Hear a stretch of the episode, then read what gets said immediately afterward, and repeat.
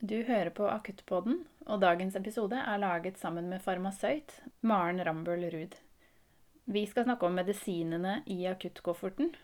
Og om det er en koffert eller sekk eller skrin eller hva det måtte være, så er felles for dem at medikamentene oppi her er medikamenter vi trenger i akutte situasjoner. Og som gjerne da gis eh, i bolus som enkeltdoser. Håper det er systematisk nok, og eh, at det er, noe, at det er nyttig å høre på dette.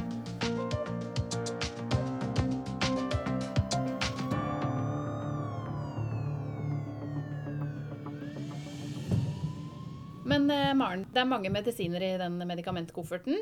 Og vi starter med anestesimidlene. Vil du ta oss gjennom det? Ja, ved, når man skal gjøre en generell anestesi, da, og så starter man jo med smertelindrende legemidler. Så det er liksom tre trinn. Da er det jo vanligvis fentanyl som blir brukt, eller all fentanyl. Begge to er veldig hurtigvirkende, og det er jo liksom øh, viktig her i den sammenheng.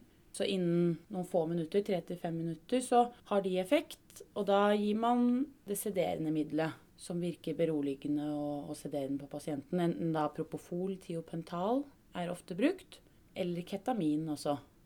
Forskjell på de, altså både propofolen og tiopentalen har jo også ja, Eller propofolen har litt kortere oppvåkningstid i forhold til tiopental, så det kan være en fordel der ved kortere prosedyrer. Og så er det sånn som den ketaminen. Der kan pasienten ofte oppleves litt våkne. Eller hvordan du Ja, vil beskrive det. Uten at de nødvendigvis er det. Ja, Litt sånn lyset på, men ingen hjemme. ikke sant? Er, eh, Ja.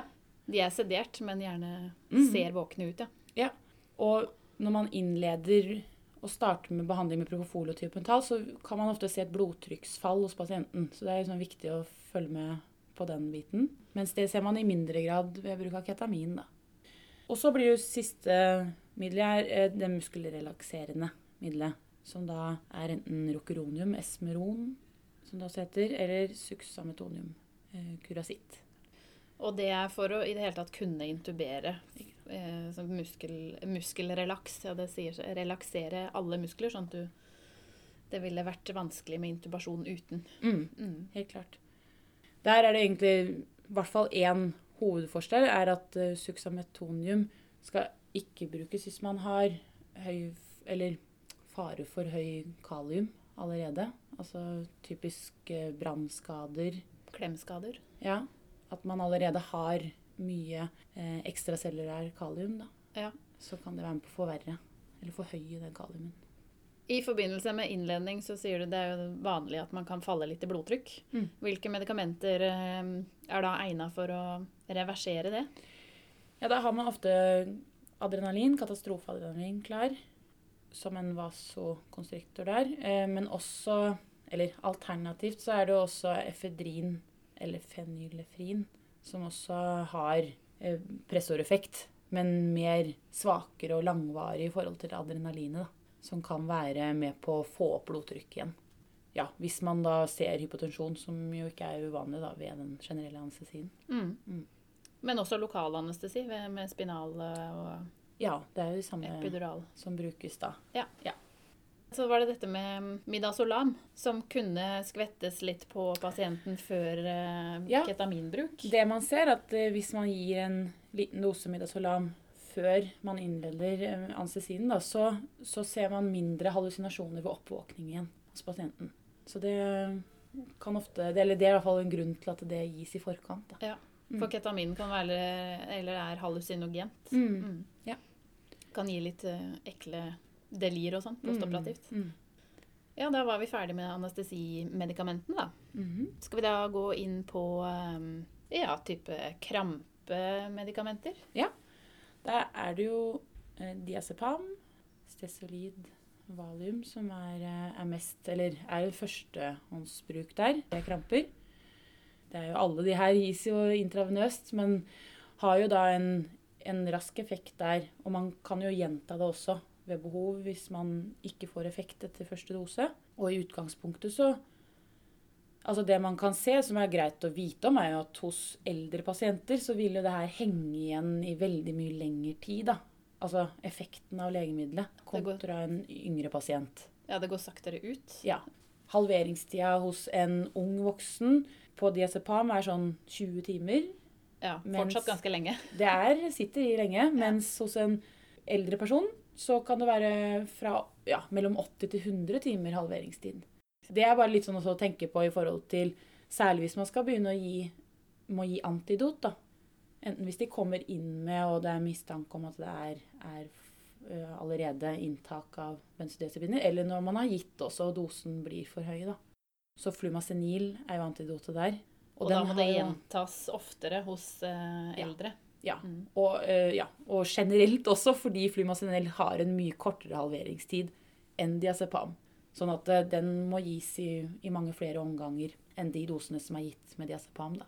Og da skal man jo være litt forsiktig med at man eh, ikke utløser f.eks. kramper også av Ja. det. ikke sant? Ja, for det vil skje både hos de som eh, har krampet i utgangspunktet, men også de som har tatt uh, Intoxer av Mm.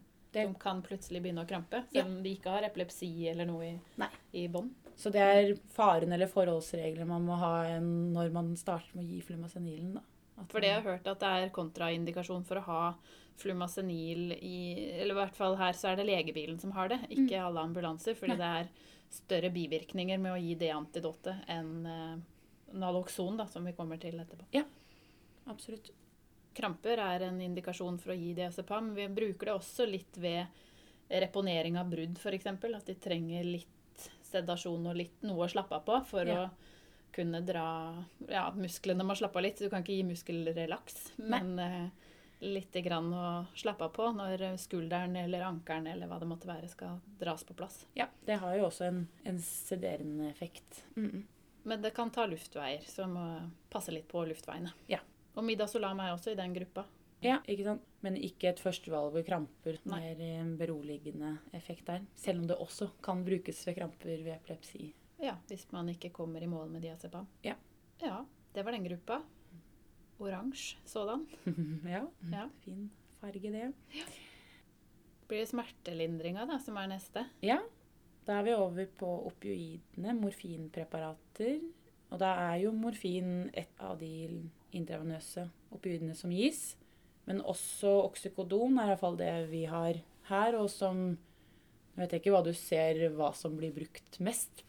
Så det er oksykodon. ikke sant? Mm. Eh, Og det er jo en endring som har skjedd, i hvert fall her på sykehuset, over de seinere åra. Der morfin tidligere var et førstevalg, Mm. mens man nå er over å bruke oksykodon som et førstevalg. Smertelindringa er på en måte lik at det blokkerer opioidreseptorer i eh, sentralnervesystemet. Eh, oksykodon går noe raskere over blod-hjernebarrieren, så den har litt raskere effekt. Maksimal, eller får liksom full effekt etter en fem til åtte minutter. Mens morfin tar mer opp mot et kvarter før man ser en full effekt. da. Så det er jo litt sånn i forhold til både observasjon og også når skal man gi neste dose. For her titrerer man jo til man ser effekten. Blir man eh, mindre kvalm av oksykodon enn eh, morfin? Det er, ikke noe, det er nok veldig individuelt, så det er ikke noe, noe at man har sett at den ene gir noe mer eller mindre enn en den andre. Nei. Eh, Det som er også, selv om man i en akutt situasjon gir en dose, og kanskje at Det kommer litt an på hvor lenge du skal behandle med det, men morfin skilles også ut gjennom nyrene. Så skal man gi over tid, så må man justere dosen hvis det er snakk om en redusert nyrefunksjon hos pasienten. Ja. Der er det jo også en fordel igjen ved oksykodon, som ikke har en eh, Altså hovedutskillelsen er ikke gjennom nyrene.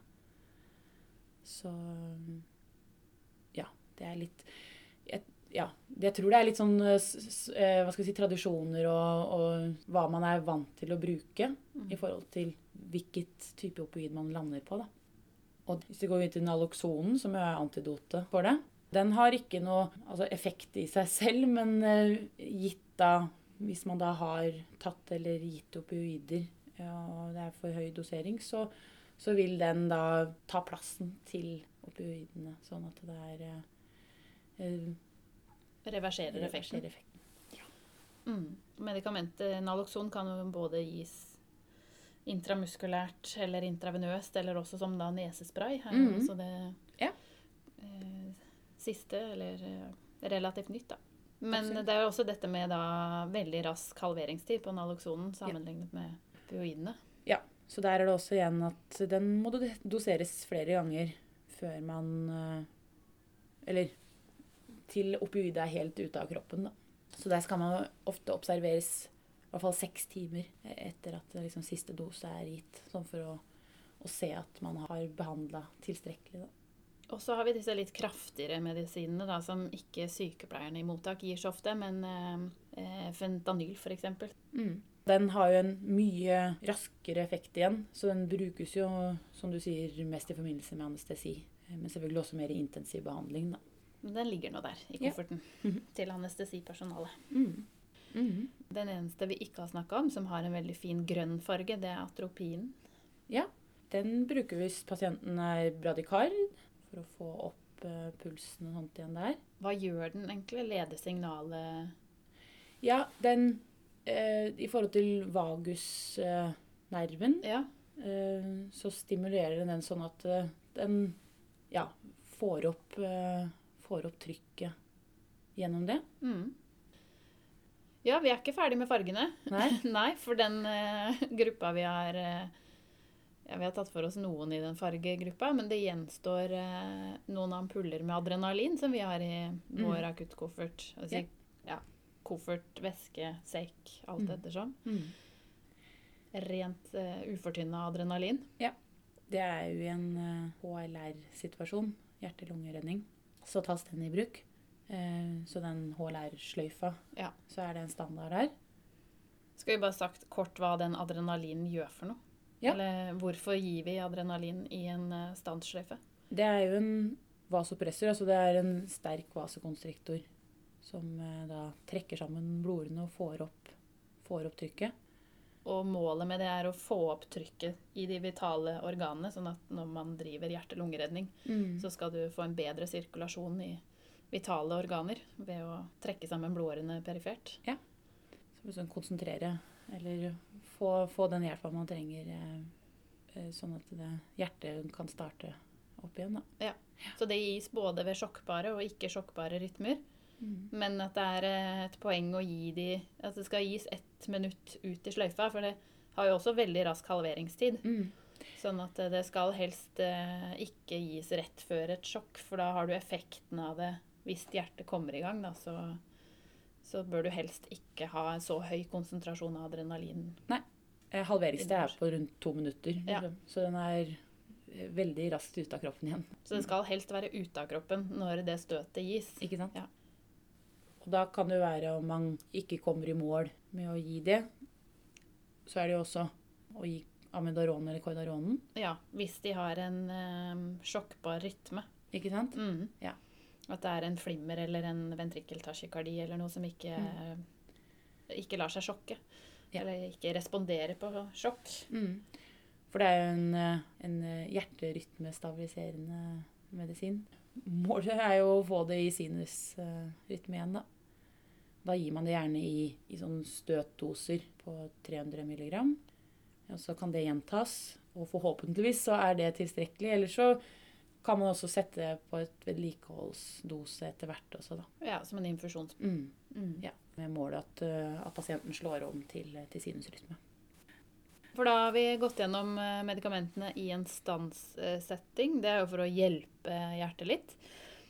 Eh, Så har vi også et medikament inni her som eh, ja, Det er jo da både for å hjelpe hjertet og disse medikamentene som gis for å få opp blodtrykket. Men så har vi også et medikament for å få ned blodtrykket, for det er hensiktsmessig innimellom det òg. Mm. Den som ligger her, er Labetalol, eller Trandate, som er samme. Det er jo en uh, alfa-beta-reseptorblokker. Så den eh, gir da en, et blodtrykksfall ved å, få Altså både dilatere blodårene der, eh, og at hjertet jobber eh, mindre, da, på en måte. Mm. Og den brukes i, ved hjerneinfarkt når det er, eh, når det er blødning. Ja, når, det, ja, når, eh, når eh, hjerneslaget er, skyldes en blødning. Ja. For ved høyt blodtrykk så blør man jo ytterligere. Så det er for å Mm. begrense den hjerneblødningen. Mm. Enten pga. skade eller pga. Eller enten kan være traumatisk eller ikke traumatisk. Det er hjerneblødning. Ja. Eh, Ja, for har de en blodpropp som, eller et slag som skyldes et, eh, en blodpropp, så er det hensiktsmessig med et høyt trykk for å ha nok perfusjon av hjernen. Mens ved blødning så vil man helst ikke ha så høyt Begrense den. blodtrykk. Ja. Mm. Og med labetololen så der kan man kontrollere blodtrykket ganske Altså den har rask effekt, og man kan kontrollere blodtrykket enkelt da med den. Ja. Så derfor er den valgt. Ja, er vi ferdig med eh, Hva skal jeg si? C-problemmedisinene? Ja.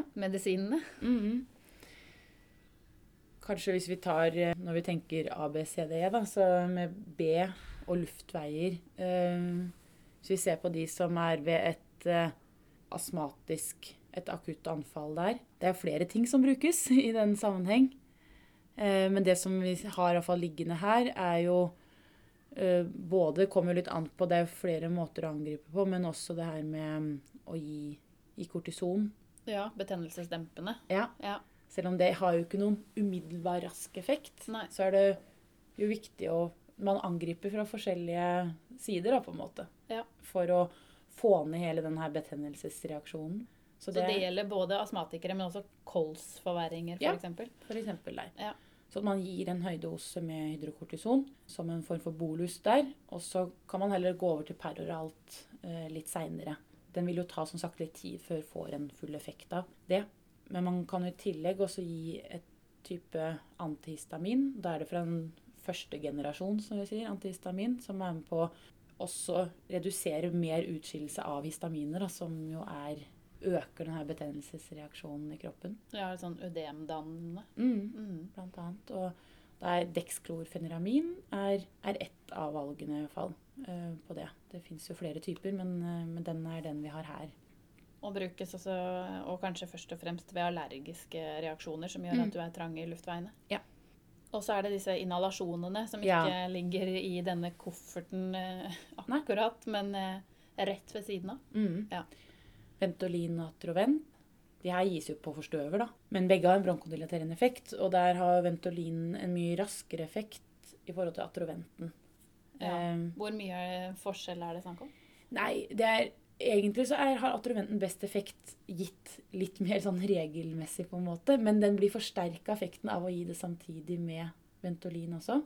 Men eh, på Ventolin så tar det bare noen minutter før man ser en effekt der. Mens eh, det er eh, noe, altså flere minutter og, og egentlig over flere timer da, før maksimal effekt av atroventen. Men, eh, og det som man skal selvfølgelig passe på i forhold til Ventolin, er i forhold til hvor mye skal du gi av det. Så det man kan se, er at pasienten kan bli litt takikard eller å få litt sånn skjelvinger. Og hvis man får for mye, for høy dose, da. Ja. Mm. Men det er fordi den dilaterer bronkene, men den dilaterer kanskje andre steder òg, da. Og påvirker også, eller potensielt kan påvirke hjertet eh, sånn sett. Da. Ja. Så at, eh, at man ser den takardien på den måten. Ja, vi har et medikament til som eh, både kan brukes ved B-problem, men også ved andre tilfeller. Det er den terbutalinen. Bricanyl. Ja. ja. Bronko- Bronkospasmer eh, kan den tas i bruk eh, og gis da intravenøst. Men vi bruker det også, eller kan brukes, som et preparat hvis man har, ser pasienter med hyperkalemi. Mm.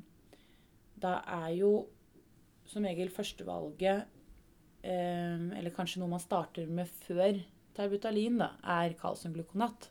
Som er eh, kalsium som, som gjør at eh, kaliumet man har for mye av i blodet, det går da tilbake inn i cellene. Og det er egentlig effekten av all denne behandlinga. Vi ønsker å få det ut av blodet og inn i cellene i stedet for kaliumen. Ja, for når du har en hyperkalemi, så har du ikke nødvendigvis Du har bare feilplassert kalium. Mm. Så du har ikke noe mer totalvolum i kroppen. Det er bare Det har gått ut fra, ut fra cellen sin. Der vi ønsker å ha det Ja. i hovedsak. Ja. Ja. Og det er jo skummelt. Altså for høyt kalium kan jo gi eh, i forhold til hjerte og sånt. Ja, Det gir hjerterytmeforstyrrelser. Ja. ja. Så den, eh, det er liksom viktig at eh, man kommer raskt i gang med behandling der, selvfølgelig. Og kommer ikke man i mål med kalsiumglukonat, så kan man også velge Det gis ofte glukose-insulininfusjon, eh, som er eh, mye brukt. Og alternativt også i terbutalin, da, som vi nevnte. Hvis man heller ikke er i mål med de to første. Mm. Mm. Da er det vel egentlig ja, glukose- og kvalmemedikamentene som sant? står igjen. Så glukosen er jo Da er det en høykonsentrert 50 glukose som gis når man Ja, pasientene er veldig hypoglykeme, da. Lavt blodsukker. Mm. Det er jo gjerne de, de er har jo da gjerne så lavt blodsukker at de er bevisstløse når de trenger den konsentrasjonen der. Ja. Mm. Mentalt påvirka, i hvert fall. Ja, som sagt veldig høykonsentrert og er svært veneirriterende, da. Det er jo flere legemidler som har vært innom som også er, er viktig å gi i Hvis man da bare har en perifer vene, så skal den i hvert fall være stor, på en måte. Så grov som mulig. Ja. Ja. Sånn Albuen, minst. Mm. Mm. Sånn at uh, man ikke får, uh, får ødeleggelser eh, sånn, i vevet hvis det Og selvfølgelig passe på at det går, går riktig inn. Mm.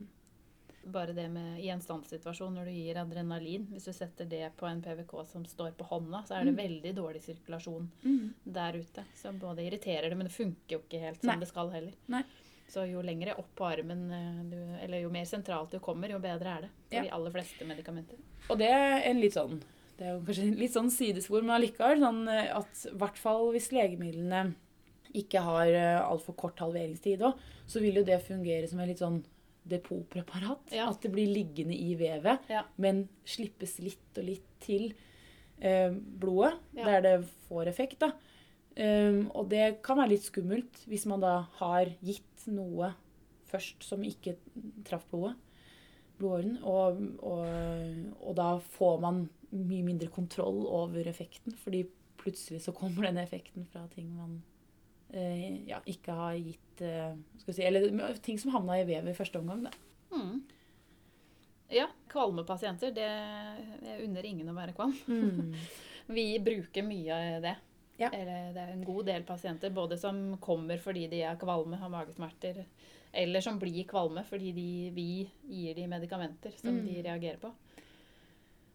Og da så jeg også Det sto helt sånn tydelig at det, der er faktisk det her med placebo veldig viktig i en sammenheng. ja. At man forteller at 'nå gir jeg deg noe kvalmestillende'. Ja.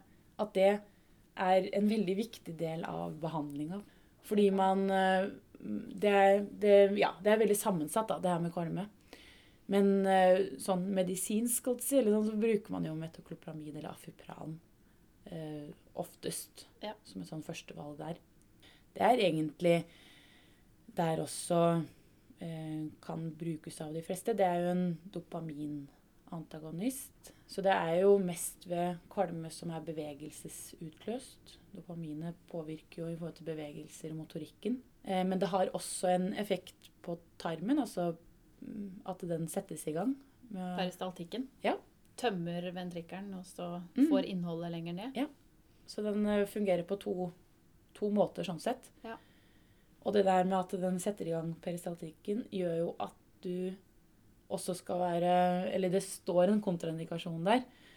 Det her med hvis man har mekanisk Altså noe som, som er eh, ja, sperrer i tarmen, eller det er blødninger, en eller annen perfusjon som man er redd for. Hvis man da sier Afipran, så kan det sette i gang og potensielt forverre skaden. da.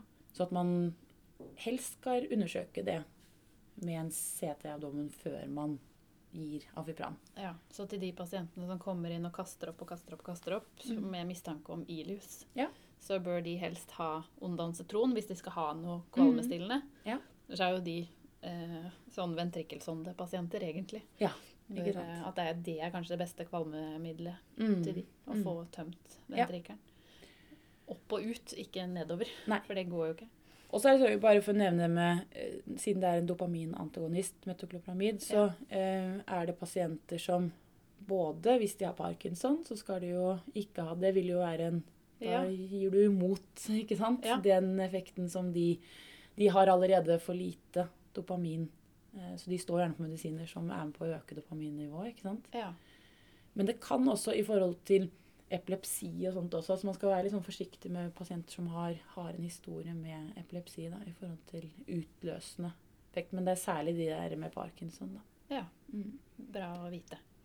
Eh, Men ja, du sa jo Sofran eller ondansentron, og det er jo alternativet.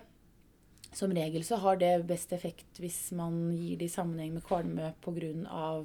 kreftbehandling, strålebehandling, eller det siste er postoperativ kvalme. Det er da det har den beste effekten. Men selvfølgelig kommer man ikke i mål med Afipran, så er det jo det alternativet vi har, da. Jeg tror vi er gjennom alt, jeg, ja, da. Vi kunne sikkert brukt dobbelt så lang tid og vel så det for å gått mer detaljert inn på alle medikamentene. Men det tror jeg hadde blitt for langdrygt å høre på. Så en fin uh, gjennomgang var det. Mm. Tusen takk for at du kom, Maren. Jo, bare hyggelig. Så håper vi det var nyttig for dere som hørte på. Takk for oss.